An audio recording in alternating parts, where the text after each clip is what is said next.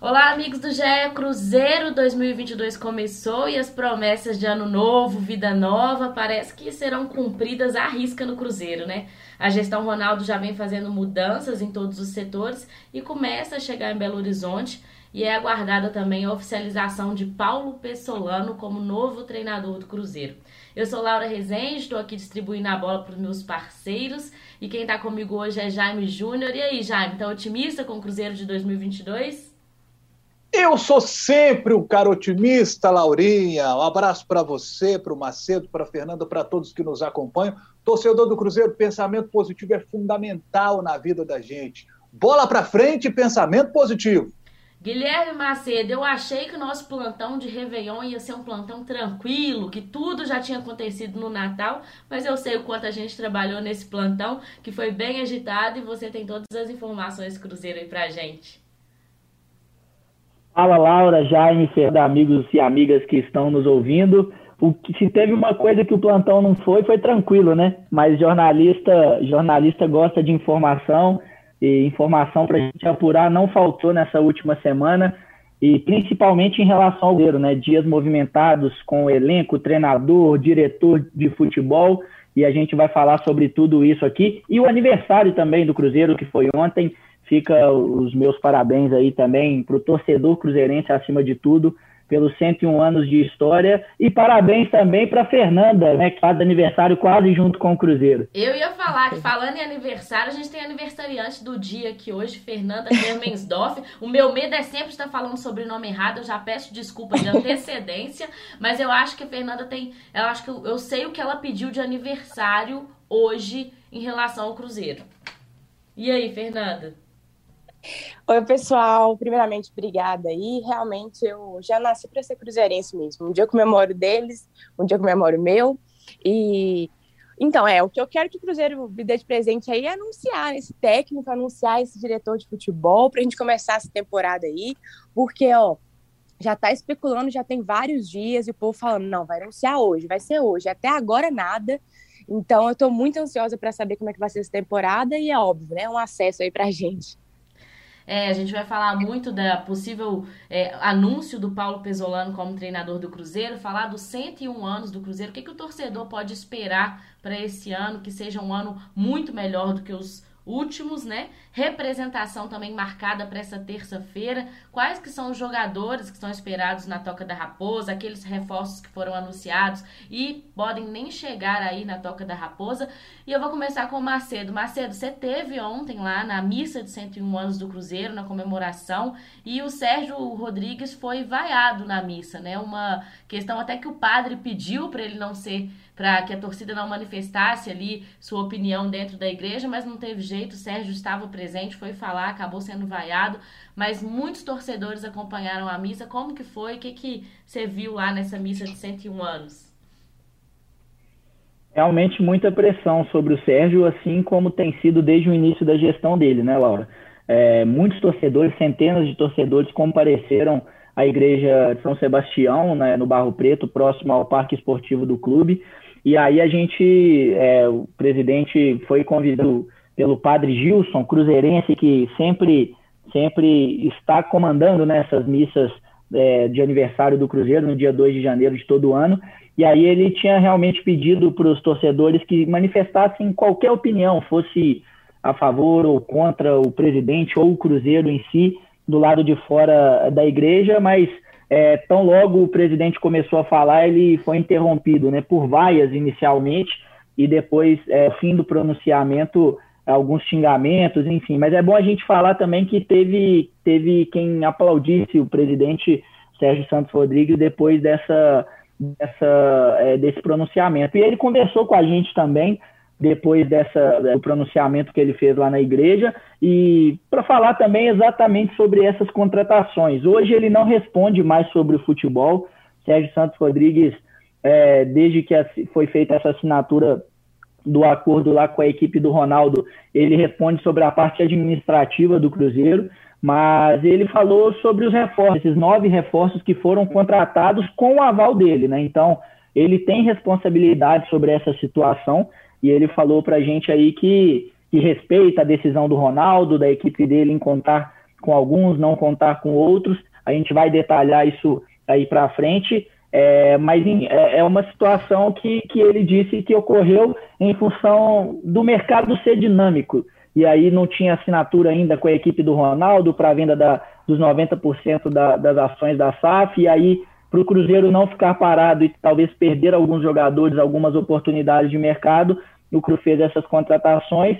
Mas, aos poucos, o Cruzeiro também vai tendo que fazer acordo com quem não vai ficar mas, enfim, foram, foi, foi a única comemoração, né, essa missa da qual participou o presidente Sérgio Santos Rodrigues, justamente em função da Covid-19 ter atingido o Roldo. É, ele estava com a chegada prevista a Belo Horizonte exatamente na manhã desse domingo para poder participar de uma live com sócios e depois também um encontro presencial com alguns sócios na Toca da Raposa. E teria, nesse momento, a gente está gravando aqui às 11h57 da manhã de terça de segunda-feira, e ele, ele tinha uma entrevista coletiva marcada, a primeira dele efetivamente como gestor do Cruzeiro, para as 11 horas dessa segunda, o que também, claro, foi adiada, e a gente deve ter a, a primeira entrevista com alguém da equipe dele nessa terça-feira, dia da reapresentação, e tudo indica que será o Paulo André quem vai falar com a imprensa, ele que é o principal responsável pelo futebol nessa transição para a SAF aí. Se, é, como a gente... Macedo, Pode falar. A representação, então, é amanhã, então, né? É, Terça-feira, dia 4. Isso está mantido, né? Está mantido, está mantido, é. Foi até uma, uma questão que a gente perguntou lá. A gente tem apurado já com as nossas fontes há alguns dias e todas falam que, que a, a representação está mantida. Os jogadores já estão chegando a Belo Horizonte. É, o Edu, que é um dos reforços, vai seguir é, já está também é, já chegando em Belo Horizonte. Alguns que não vão ficar, não só dos reforços, né, mas jogadores que pertencem ao Cruzeiro, têm contrato com o Cruzeiro, mas não vão ficar, que é o caso, por exemplo, do zagueiro Arthur, que vai à Ferroviária, já se despediu de Belo Horizonte, né, fazendo esse caminho contrário, mas quem vai ficar já está chegando, está mantida a apresentação. A gente espera aí uma definição do clube para saber se vai ser na parte da manhã ou da tarde, mas é, nesse momento, meio-dia de segunda-feira, a apresentação segue marcada para essa terça. A, a, escala dos jogadores está igual de jornalista, né, Jaime? Podendo mudar a qualquer momento. Mas isso eu acho que não vai mudar, né? não tem motivo para mudar, né, gente? A representação tem que ser mesmo agora, dia 4, para já começar a, a, preparar a equipe. Ô, ô Macedo, eu, eu, tô, eu tô, tô entrando na função da Laura aqui, mas eu tô curioso. O, amanhã o treinador, o Pesolato, já vai estar? Ô Jaime, a tendência é que sim, viu? Até peço desculpas aí se meu áudio estiver chiando um pouquinho, mas é por conta da chuva, viu, gente? Não é, não é qualidade de conexão nem aparelho, não. Mas a tendência é que sim, o, o Pesolano está definindo alguns detalhes para realizar essa assinatura. O que a gente apurou é que a equipe do Cruzeiro, a equipe do Ronaldo, tem feito uma questão que, que parece básica, mas que no futebol brasileiro a gente não vê sempre. Só anuncia refor reforços treinadores, gestores, quando o contrato tiver efetivamente assinado, para ter garantias. E é o que o Cruzeiro quer fazer com o Pessolano. Tá, tá entrando, tá, tá resolvendo alguns detalhes, alguns ajustes finais, estava resolvendo até ontem, domingo, para poder assinar essa, esse acordo e ele já está presente na terça-feira. Né? E aí, obviamente, a gente vai depender de algumas questões de logística e tudo mais, mas o desejo do clube, da gestão comandada pelo Paulo André é de realmente ele já esteja presente. E até é, eu entrei em contato com ele ontem, nesse domingo, e, e ele me respondeu com uma mensagem que ele tem respondido para todos os jornalistas. Deus queira que dê certo. Ainda não está fechado, mas queira que dê certo. Mas o que a gente apurou é que está tudo muito bem encaminhado. Pesolano que pesou o interesse para ele aí de trabalhar com o futebol brasileiro. Ele tinha proposta de outros de outros países, mas um desejo muito grande de trabalhar no futebol brasileiro. Já conhece o Paulo André, que foi um profissional que foi a contratação dele no Atlético Paranaense há pouco mais de dois anos. Na época não houve um acerto, né? ele foi para o Pachuca do México, mas é, agora as conversas evoluíram bem e, ao que tudo indica, realmente será ele o comandante do Cruzeiro em 2022. Fernanda, você como torcedora, como é que você está vendo o nome do Paulo Pesolano? Como que você acha que a torcida tem aceitado essas mudanças? Qual que é a sua opinião? Então, na minha opinião, eu achei bem interessante o nome dele, porque quando saiu a notícia que o Luxemburgo não ia continuar, eu fiquei muito receosa. Não exatamente pelo fato da saída dele em si, somente, mas pelo fato de quem viria, porque os nomes que estavam disponíveis no mercado ou não me agradavam, ou então o salário seria muito alto, que é exatamente o problema é, pelo qual o Luxemburgo saiu, né? Um dos problemas. Então, eu já fiquei muito receosa de quem no mercado brasileiro eles iriam trazer. Mas aí veio essa surpresa, né, de um técnico uruguaio, muito jovem, tanto de idade quanto de trabalho, né, teve só três trabalhos, é, mas pelo que a gente viu, né, assim, eu não posso falar com muita propriedade porque não acompanhei, mas pelo que eu já vi dos números, já vi o que ele falando, ele fez bons trabalhos. É, gostei muito da filosofia dele, é, de ser mais ofensivo, também de ser mais propositivo no jogo. É, outra coisa também que eu gostei muito, que eu estava assistindo uma entrevista com ele, ele falando que ele é um cara que gosta muito de se aproximar dos jogadores, que ele é muito comunicativo, que ele gosta de explicar exatamente todas as. É, tudo que ele comanda para o jogador, ele gosta de explicar, porque ele, ele acha que é muito melhor né, o jogador fazer alguma coisa entendendo o propósito daquilo do que só fazer porque o treinador mandou. Então eu acho isso muito legal, ele falando que tá sempre mandando vídeos para os jogadores para eles entenderem o que ele quer passar de verdade. Então não é aquele técnico muito é, distante, frio, que não tem aquela gestão de grupo legal. Pelo que ele falou, né? Ele disse que é assim, eu achei muito interessante. Um cara que falou também que vai, vai treinar bastante bola parada. Isso é uma coisa que eu acho que falta um pouquinho no Cruzeiro, principalmente nos atacantes. Enfim, então, eu, pelo menos, vejo de maneira positiva, estou confiante, um cara muito estudioso, um cara que é, parece que vem para trazer vem assim dessa nova leva do futebol, sabe? Não é um técnico ultrapassado. Mas é claro que tem parte da torcida que vê de uma maneira com, com um pouquinho assim de medo, né? Por ele não ser tão experiente, por ser um um nome novo. Então, é, para muitos, ele está sendo visto como uma aposta. Então, para o torcedor que está aí desesperado para subir, uma aposta agora, é claro que é, para muitos está sendo visto com receio. E eu entendo esses torcedores completamente. Mas eu gostei. É, em relação ao o novo diretor de futebol também é a mesma linha, né? Por ser um cara jovem, estudioso, também não tem super, hiper, mega experiência, mas já passou por instituições é, interessantes também, né? E parece que fez bons trabalhos. E ele também está na mesma linha que o Ronaldo prega, né? Então, eu também vejo com bons olhos, até porque é, eu acredito que como eu falei, por serem caras estudiosos, que trabalham na captação de jogador, pensando né, nessa leva de jogadores mais jovens para revender, para mim é o segredo do futebol, né? Uma, uma gestão sustentável que o Ronaldo defende. Então, eu estou muito positiva em relação a isso, acho que pode dar certo. Mas é claro que eu tenho em mente que vai ser um processo, né? Porque eu sei que não vai chegar aqui do nada um técnico uruguaio que nunca trabalhou no Brasil, muito menos na Série B, é, para pegar um elenco que ele não conhece, nem a torcida conhece ainda, é, um diretor também de futebol que nunca trabalhou aqui, não conhece o ambiente. Eu sei que vai demorar para as coisas se encaixarem, então é um momento que a torcida vai ter que ter paciência. Eu sei que é muito difícil pedir paciência agora, mas é a visão que eu tenho, assim, que pode dar certo, mas primeiro eles vão ter que se adaptar. Então, vamos aguardar para ver, mas eu acho que tem tudo para funcionar. Jaime, gostou do perfil do Pesolano? Olha, na hora que eu ouvi Paulo Pesolano, vou ser muito sincero para vocês, nunca tinha ouvido falar. Nunca tinha ouvido falar no Paulo Pesolano. Ele jogou no Atlético Paranaense, mas confesso para vocês também, não lembro do Paulo Pesolano jogando no Atlético Paranaense, assim. Eu falei assim, nossa, Paulo Pesolano. Aí, claro, a gente vai pesquisar sobre ele, né? A gente vê, por exemplo, como citou a Fernanda, é jovem, 38 anos, fez bom trabalho no Torque, que é um time, era um time da segunda divisão do futebol uruguaio, subiu com o toque para a primeira divisão do futebol uruguaio.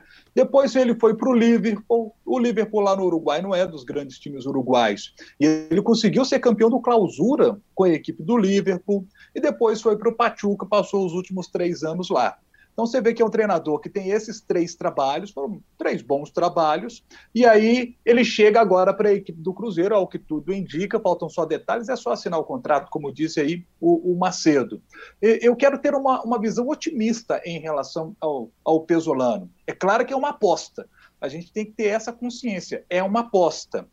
Agora, vamos citar aqui uma situação. É, se a gente pegar o Cruzeiro depois do Mano Menezes, nos últimos dois anos e meio, O Cruzeiro vai ter agora o Pesolano como seu décimo treinador depois do Mano Menezes.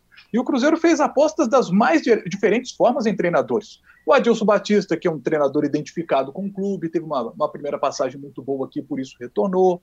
Né? Teve situação com treinadores com, da nova geração, como Rogério Ceni, Felipe Conceição, o Mozart Santos, é, campeões da Série B. Anderson Moreira veio para cá, não deu certo, saiu do Cruzeiro para ser campeão brasileiro de novo no, no, no Botafogo. Ney Franco foi campeão de Série B, chegou aqui, não deu certo. Aí pegou treinadores medalhões, Filipão, Luxemburgo, são os dois que tiveram o melhor índice de aproveitamento no Cruzeiro. Né? É, chegaram é, com o campeonato em andamento, é, chegaram em situações que os salários estavam atrasados, foram colocados em dia, mas na sequência do trabalho deles o salário atrasou de novo e isso atrapalhou muito o, o trabalho dos dois. E acabou que os dois é, não conseguiram subir o Cruzeiro para a primeira divisão. Outro experiente que desse período todo aí também foi quando o Cruzeiro estava lutando para não cair na Série A, foi o Abel Braga, né? Para citar todos esses nove, esses nove que passaram pelo, pelo Cruzeiro. Então, assim, você vê que todo tipo de, de, de perfil apareceu no Cruzeiro, não apareceu o, o, estrangeiro. Aparece agora o treinador estrangeiro, que é o Pesolano, que deve acertar com o Cruzeiro. E, e agora, o, o que está assim, muito claro para mim, que o problema do Cruzeiro não é treinador, sabe? Não é treinador. É, a, a, questão dos atrasos salariais, principalmente, toda, toda a dívida que foi construída e que acabou atrapalhando muito a gestão do Sérgio Santos Rodrigues, porque as dificuldades eram imensas, isso tudo atrapalhou demais o ambiente de trabalho para o Cruzeiro. Então, acho que agora com a chegada do Ronaldo, e ele, é, a gente viu o post do Alexandre Matos dizendo que as contratações que foram feitas foram feitas pensando num teto salarial de 4 milhões e meio mensais. E o Ronaldo chega, é, é, a reportagem do Globoesporte.com, dizendo que a ideia dele é de uma, é de uma é, gestão com média salarial entre um milhão e meio e dois milhões a folha, a folha do Cruzeiro. Então você vê que é menos da metade do que o Sérgio Santos Rodrigues tinha colocado para o Alexandre Matos. Então, com uma folha de um milhão e meio, dois, a gente imagina que o salário do Cruzeiro não vai atrasar em 2022. E com o salário sendo pago direitinho, eu acho que o Cruzeiro vai navegar em, em águas mais tranquilas. E com a situação do coronavírus mais controlada, com a torcida podendo ir para o estádio, lotando o Mineirão, carregando esse time nos braços, como a gente viu na reta final do ano passado, jogo com o Brusque, com o Náutico, o torcedor enchendo o estádio, dando o seu recado. Eu acho que essa, é, é, essa sintonia time-torcida e com o time mais organizado pagando salário em dia, sabe, o Cruzeiro volta para a Série A do Campeonato Brasileiro. Eu estou com essa expectativa, sabe? Independentemente de quem seja o treinador. Porque eu acho que a questão passa menos pelo treinador, passa mais pela organização de bastidores sei que vocês acham, mas eu acho que eu estou muito esperançoso que o Ronaldo vai conseguir é, fazer o Cruzeiro navegar em águas mais tranquilas para voltar para a Série A.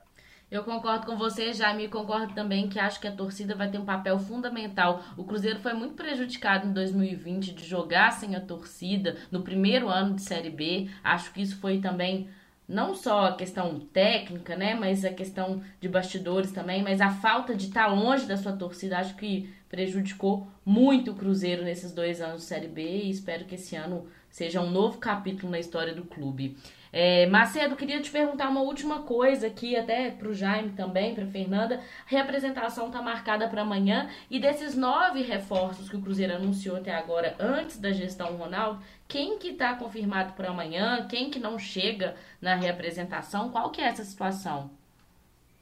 Hoje nós temos três certezas em relação à apresentação, Laura, que são do Machado, é um perfil até que se encaixa mais no que é a gestão do Ronaldo, no que pensa a gestão do Ronaldo. Um jogador jovem, tem 25 anos, um salário baixo, é, já, já conhece o clube, enfim, passou por aqui. É, o Machado vai ficar. Dos nove jogadores que chegaram, ele é o que tem o salário mais baixo dentro do que foi acordado lá no início, ainda antes da, da, da aquisição da SAS por causa, é, pela parte do Ronaldo.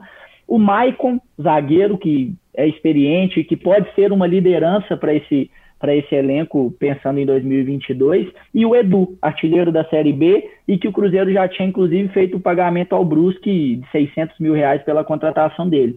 Então, até, por enquanto, até a gente está gravando aqui meio por volta de meio-dia dessa segunda-feira, o que a gente tem de certeza para reapresentação são esses três. O Pará não fica, fez uma divulgação de um comunicado falando que em função da saída do Vanderlei Luxemburgo, ele optou por não ficar. É, tem também a situação do Sidney, que foi comunicado pela direção que não teria como marcar com os custos iniciais, ele que tem o salário mais alto entre os nove, e aí, é, até por ter mercado mesmo, interesse de outros clubes, enfim, optou por não reduzir o salário, não readequar, e, e aí ele, ele não vai ficar também. E quem é, tem, está muito perto de fazer esse mesmo caminho de sair sem sequer se apresentar é o goleiro Jailson. É, tem 40 anos, um vencimento não tão baixo assim para os padrões salariais que o Cruzeiro está pensando, numa folha, como disse o Jaime, entre um milhão e meio e dois milhões de reais. É, Cruzeiro, enfim, procurou o jogador, conversou com ele, explicou a situação, é, até tentou alguma, alguma readequação ali, enfim, mas é, pelo que a gente tem de apuração é mais um que não, que não fica, não se apresenta, e aí a gente tem que esperar a definição em relação ao Fernando Neto, que também tem um salário considerado alto, ao, é, ao, Pedro, é, ao João, é, João, Paulo, que estava no Atlético Goianiense, ao Pedro Castro, campeão da Série B pelo, pelo Botafogo, enfim, são situações que ainda é, estão sendo definidas. É, a equipe do, do, Ronaldo, como você bem disse, está chegando a Belo Horizonte, já está aqui para se reunir com o André Argolo, que é o secretário-geral do clube, que vinha fazendo esses contatos com os jogadores, com os empresários, enfim. E aí o Cruzeiro vai tomar essas últimas decisões para a reapresentação nessa terça-feira. Ô, ô, Macedo, eu queria ver um negócio com o Macedo aqui, Laura. É, eu queria montar o time desse ano aqui contigo. Olha aqui, ó. Fábio no gol. A lateral direita, é, Rômulo ou Cáceres, seria isso? Sim, o Rômulo também é um que precisa de adequação financeira, né, Jaime? É tem um dos maiores salários é, do elenco e, enfim, o Cruzeiro não, não, vai, não vai abrir exceção para ninguém, né? Então, a gente ainda precisa esperar um pouquinho também para ver sobre esses jogadores. É, Rômulo... Michael, ah, Michael e Brock seria a dupla de zaga titular, você concorda? Hoje, com o elenco que tem, sim.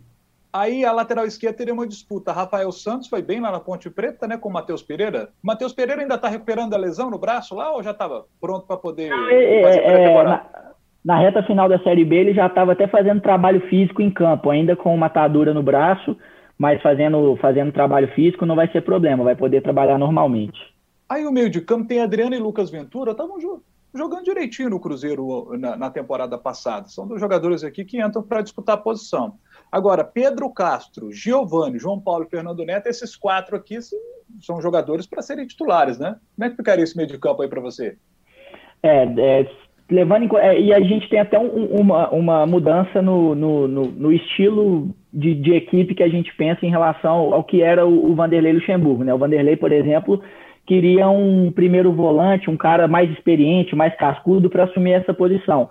Agora, com essa gestão do Ronaldo, que quer jogador, quer trabalhar com jogadores mais jovens, é, é, enfim, e, e, com vencimento mais baixo, a gente tem que ver como que vai ficar essa situação. Mas eu acho que seria assim um meio de campo formado por Lucas Ventura é, e Adriano, com, o João Paulo. É, eu acho que eu acho que o Cruzeiro teria o Giovani, o Giovani como uma figura mais experiente nesse meio campo dentro do que a gente tem. É, e o Pedro Castro e o João Paulo seria esse, essa linha de três. Mas com, com o Pessolano, que eu conversei com alguns jornalistas uruguaios, ele é um cara que, ao que tudo indica, vai jogar com jogadores de beirada, jogadores de velocidade. Se realmente for isso, tem é, esses, esses jogadores todos aí brigam por uma vaga, porque eu não consigo imaginar nenhum deles jogando aberto. Eu não sei o que, que você pensa. É por estilo é, de jogo aí, mesmo, né? Nisso que você está falando, então, para mim, Bruno José é titularíssimo e o Ayrton está voltando, né? O Ayrton seria um cara para jogar, hein? É, o, Ayrton, o Ayrton seria, mas a gente também está esperando uma definição, alguma resposta mais definitiva por parte do Cruzeiro. É, já estava definido que voltaria, mas a gente está tá esperando uma resposta definitiva e com algumas apurações que estamos fazendo. Mas é, ele voltando certamente seria, seria uma opção, sim. Mas o que, que pega para o Ayrton, o Ayrton não, não, não ficar? É, todos os contratos estão sendo analisados, né, Jaime? A gente, a gente tem que ter cautela em relação a essas questões, essas análises aí. Enfim, é, é, hoje ele se, ele se representa, mas o que a gente apurou é que ainda tem conversas, enfim, é, com as duas partes, e a gente aguarda uma posição oficial para cravar esse retorno dele. Aí, ó, Bruno José e Ayrton, esses dois que eu citei, quem mais que tem pro lado de campo aqui? Ah, o Vitor Leque, né, que também é jovem, É, e aí, como é que tá essa situação do Vitor Leque lá? É, vai ficar no Cruzeiro mesmo? Como é que é? Ele, já foi postou compra... foto ontem, voltando a Belo Horizonte. É, ele vai se reapresentar Isso. normalmente. Vai se reapresentar normalmente. Entra, é, é, mais ou menos próximo ao que aconteceu com o Edu, né? O Cruzeiro realizou o pagamento pela contratação, é, parte do pagamento que estava acordado lá com o Atlético Goianiense para ter o jogador em definitivo. E aí vocês vão lembrar, houve até um embrólio ali com o Atlético Goianiense que falou que teria o jogador de volta, enfim. Mas ele, ele vai voltar e será aproveitado. Tanto é que ele foi inscrito na, na Copa São Paulo, porque ainda tem idade para disputar a competição, mas não, não, viaja, não viajou com, com a delegação, né, a delegação que, que embarcou ontem, dia 2 de janeiro, é, para poder para Itapira, interior de São Paulo, onde, onde vai ser a chave do time e onde estreia na quarta-feira. Mas enfim, é, e aí ele vai ser aproveitado também. O Cruzeiro tem só jogadores jovens, né, para jogar pelos lados. Hein? O Wellington nem saiu, enfim, Cruzeiro com muito, muitos garotos aí para usar pelo lado do campo. É isso, amigos. Na próxima semana voltamos com o GE Cruzeiro para falar mais sobre essa primeira semana de trabalho, que eu acho que vai ser bem movimentada com chegada de gente nova, com saída de alguns jogadores. E eu fico por aqui. Mais algum recado, pessoal? Pode deixar, eu falo aqui é até amanhã. É. Aqui pra... Não? Não, mas é só, é só para a gente provavelmente vai ter uma gravação de podcast aí também para analisar a contratação, as contratações que o Cruzeiro vai fazer, confirmações de diretor de futebol, de diretor executivo, do treinador, mas é, rapidamente só para falar para o torcedor, a conversa que a gente teve com alguns jornalistas uruguaios, é, de que o torcedor pode ficar otimista, como o Jaime falou, que ele é um cara otimista, o torcedor também pode ficar, é, por ser um, um treinador que usa muito a base e que tenta ser sempre protagonista dos jogos. Então, o torcedor muitas vezes, né, com esses trabalhos recentes, e aí a gente pode citar o próprio Mano, que foi um treinador muito vencedor, o Filipão, enfim, é, os torcedores reclamavam da ausência de ofensividade. E o que esses colegas uruguaios falaram é que com o Paulo Pessolano não falta isso, né? Mas vamos, vamos esperar esse, essa chegada dele. Ele vai ter quase, vai ter um pouco mais de 20 dias para trabalhar com o elenco e, e até a estreia, que vai ser contra o RT no dia 26 de janeiro. E é a programação também para ter o Ronaldo Fenômeno aí. Agora vamos ver como fica essa questão da Covid. A gente também aproveita para desejar melhoras a ele. Valeu, pessoal. Até a próxima. Tchau, tchau.